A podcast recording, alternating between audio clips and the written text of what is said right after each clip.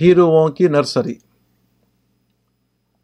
سیرت کی کتابوں میں آتا ہے کہ غزوہ بدر کے موقع پر تین سو تیرہ بظاہر کمزور اہل ایمان پر ایک ہزار طاقتور اہل کفر ٹوٹ پڑے تو رسول اللہ صلی اللہ علیہ وسلم شدت احساس کے تحت سجدے میں گر پڑے۔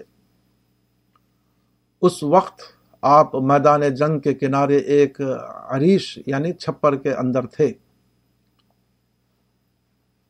آپ اللہ تعالی سے نصرت و حمایت کی دعائیں مانگ رہے تھے۔ اس نازک لمحے میں آپ کی زبان سے جو کلمات نکلے، ان میں سے ایک جملہ یہ تھا اللہ ان تہلک ہادی ہل اصابہ الوم لا تعبد بادہ فی الارض۔ خدایا، یہ گروہ اگر آج ہلاک ہو گیا، تو اس کے بعد زمین پر تیری عبادت نہ ہوگی۔ بحوالہ سیرت النبویہ الابن کثیر اجسانی صفحہ چار سو گیارہ۔ یہ کلمہ کوئی مبالغے کا کلمہ نہ تھا۔ بلکہ ایک واقعے کا سادہ اظہار تھا۔ حقیقت یہ ہے کہ وہ تین سو تیرہ روحیں جو بدر کے میدان میں حق کے دشمنوں کا مقابلہ کرنے کے لیے نکلی تھیں، وہ محض عام قسم کے تین سو تیرہ لوگ نہ تھے۔ یہ الصابہ دراصل وہ گروہ تھا جس پر ڈھائی ہزار سالہ تاریخ منتحی ہوئی تھی۔ ڈھائی ہزار سال کے دوران مخصوص حالات کے اندر ایک زندہ قوم تیار کی گئی۔ پھر اس زندہ قوم سے چھانٹ کر ایک گروہ نکالا گیا جو قرآن کے الفاظ میں خیر امت تھا۔ یہی وہ تاریخی گروہ تھا جو اس وقت خون خار دشمنوں کی تلواروں کے سامنے کھڑا ہوا تھا۔ موجودہ دنیا امتحان کی دنیا ہے۔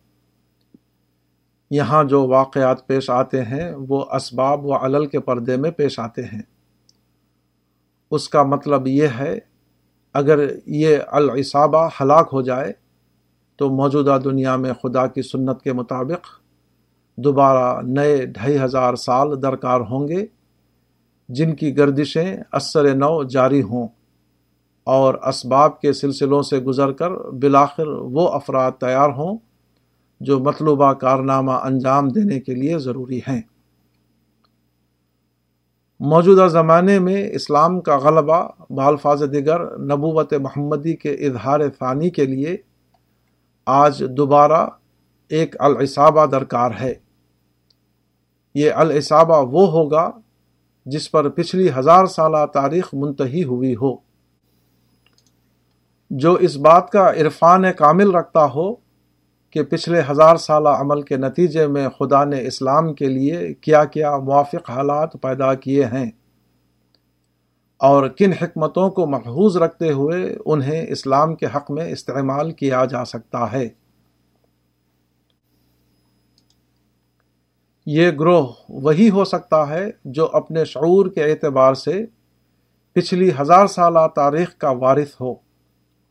جو اپنے کردار کے اعتبار سے ان امکانات کو واقع بنانے کی اہلیت اپنے اندر لیے ہوئے ہو۔ جس کا وجود اور اسلام کا غلبہ ثانی دونوں اس طرح ایک ہو جائیں کہ بظاہر ایک کو دوسرے سے جدا نہ کیا جا سکتا ہو۔ اسی قسم کے ایک الصابہ نے پہلے دور میں اسلام کو غالب کیا تھا۔ اور آج بھی اسی قسم کا ایک الصابہ دوبارہ اسلام کو غالب کرے گا۔ دوسری کوئی صورت موجودہ عالم اسباب میں اسلام کے غلبے کے لیے نہیں ہے۔ پروفیسر فلپ ہٹی نے اپنی کتاب تاریخ عرب میں لکھا ہے after the death of the prophet sterile Arabia seems to have been converted as if by magic into a nursery of heroes, the like of whom, both in number and quality, is hard to find anywhere. P. K. Hitti, History of Arabs, 1979, page 142. پیغمبر اسلام کی وفات کے بعد ایسا معلوم ہوا جیسے عرب کی بنجر زمین جادو کے ذریعے ہیروؤں کی نرسری میں تبدیل کر دی گئی ہو۔ ایسے ہیرو جن کی مثل، تعداد یا نوعیت میں کہیں اور پانا سخت مشکل ہے۔ دنیا میں اسلام کا غلبہ ایک کامل فکری نظام کے مقابلے میں دوسرے کامل فکری نظام کا غلبہ ہے۔ یہ تاریخ کا مشکل ترین منصوبہ ہے جس کو وقوع میں لانے کے لیے ہیروؤں کی نرسری درکار ہے۔ قدیم دور شرک میں اسلام کا غلبہ ہیروؤں کی نرسری کے ذریعے انجام پایا تھا۔ اب دور الحاد میں اسلام کا غلبہ دوبارہ ہیروؤں کی ایک نرسری کے ذریعے انجام پائے گا۔ قانون قدرت کے مطابق جو شرط پیغمبر اور آپ کے ساتھیوں کے لیے ضروری تھی، وہ بعد کے لوگوں کے لیے آخر کس طرح ساخت ہو جائے گی؟ زمانہ رسالت کے مسلمانوں نے دین کو زندہ کرنے کے لیے جد و جہد کی تھی۔ اسی طرح موجودہ زمانے کے مسلمانوں نے بھی دین کو زندہ کرنے کے نام پر زبردست کوششیں کی ہیں۔ اگر مجرد ظاہری مقدار کے پہلو سے دیکھا جائے تو موجودہ زمانے کے مسلمانوں کی کوششیں دور اول کے مسلمانوں کی کوششوں سے کم نہیں ہیں، بلکہ کچھ زیادہ بڑی ہوئی ہیں۔ جان کی قربانی، مال و دولت کا خرچ، زبان و قلم کا استعمال، زمین میں دوڑ دھوپ یہ سب چیزیں مسلمانوں کی حالیہ جد و جہد میں اتنی زیادہ دکھائی دیتی ہیں کہ خالص مقدار کے اعتبار سے وہ ماضی سے بھی کہیں زیادہ ہیں۔ مگر جہاں تک نتیجے کا تعلق ہے، دونوں کے درمیان کوئی نسبت نہیں۔ ماضی کی اسلامی کوششوں نے تاریخ کے دھارے کو بدل دیا تھا۔ جبکہ موجودہ زمانے کی کوششوں نے صرف ہماری بربادی میں اضافہ کیا ہے۔ یہ فرق اس نفسیاتی فرق کی وجہ سے ہے جو دونوں کے درمیان پایا جاتا ہے۔ اور وہ یہ کہ زمانہ رسالت کے مسلمانوں کو احساس یافت نے ابھارا تھا۔ اور موجودہ زمانے کے مسلمانوں کو احساس محرومی نے ابھارا ہے۔ زمانہ رسالت کے مسلمان کس نفسیات کے تحت ابھرے تھے، اس کی ایک کامیاب تصویر اس تقریر میں ملتی ہے جو حضرت جعفر بن ابی طالب نے شاہ حبش نجاشی کے دربار میں کی تھی۔ اس تقریر کے مطابق اسلام ان لوگوں کے لیے جاہلی زندگی کے مقابلے میں شعوری زندگی اختیار کرنے کے ہم مانی تھا۔ انہوں نے شرک کے مقابلے میں توحید کو دریافت کیا تھا۔ انہوں نے بے رہنمائی کے مقابلے میں پیغمبرانہ رہنمائی کو پایا تھا۔ انہوں نے دنیا کے مقابلے میں آخرت کو پایا تھا۔ انہوں نے بے قید اخلاقیات کے مقابلے میں ذمہ دارانہ اخلاقیات کو پایا تھا۔ انہوں نے ظلم کے مقابلے میں عدل و انصاف کو پایا تھا۔ مگر جہاں تک موجودہ زمانے کے مسلمانوں کا تعلق ہے، ان کا معاملہ سراسر اس سے مختلف ہے۔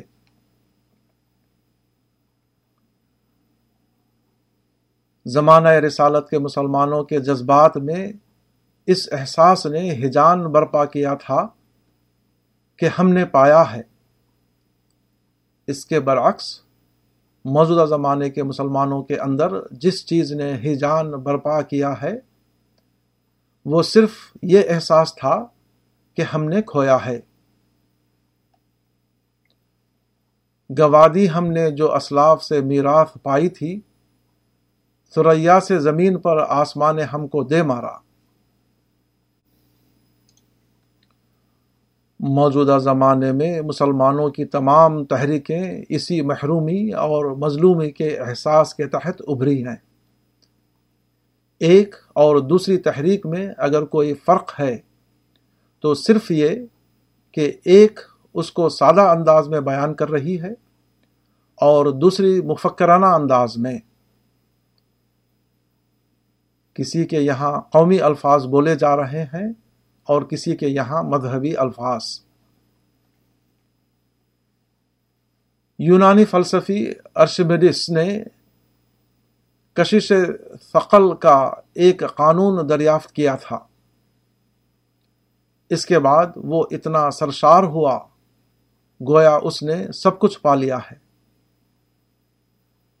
شاہ ایران رضا پہلوی نے صرف حکومت کھوئی، مگر ان کا یہ حال ہوا گویا انہوں نے سب کچھ کھو دیا ہے۔ دریافت ہو یا محرومی، دونوں کی نفسیات یہ ہے کہ آدمی اسی چیز کو سب سے زیادہ اہمیت دینے لگتا ہے جس کو اس نے پایا ہے یا جس کو اس نے کھو دیا ہے۔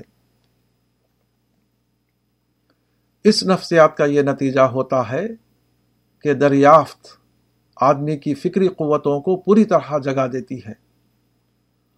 وہ کامل طور پر ایک زندہ انسان بن جاتا ہے۔ اس کے حوصلوں کی کوئی انتہا نہیں رہتی۔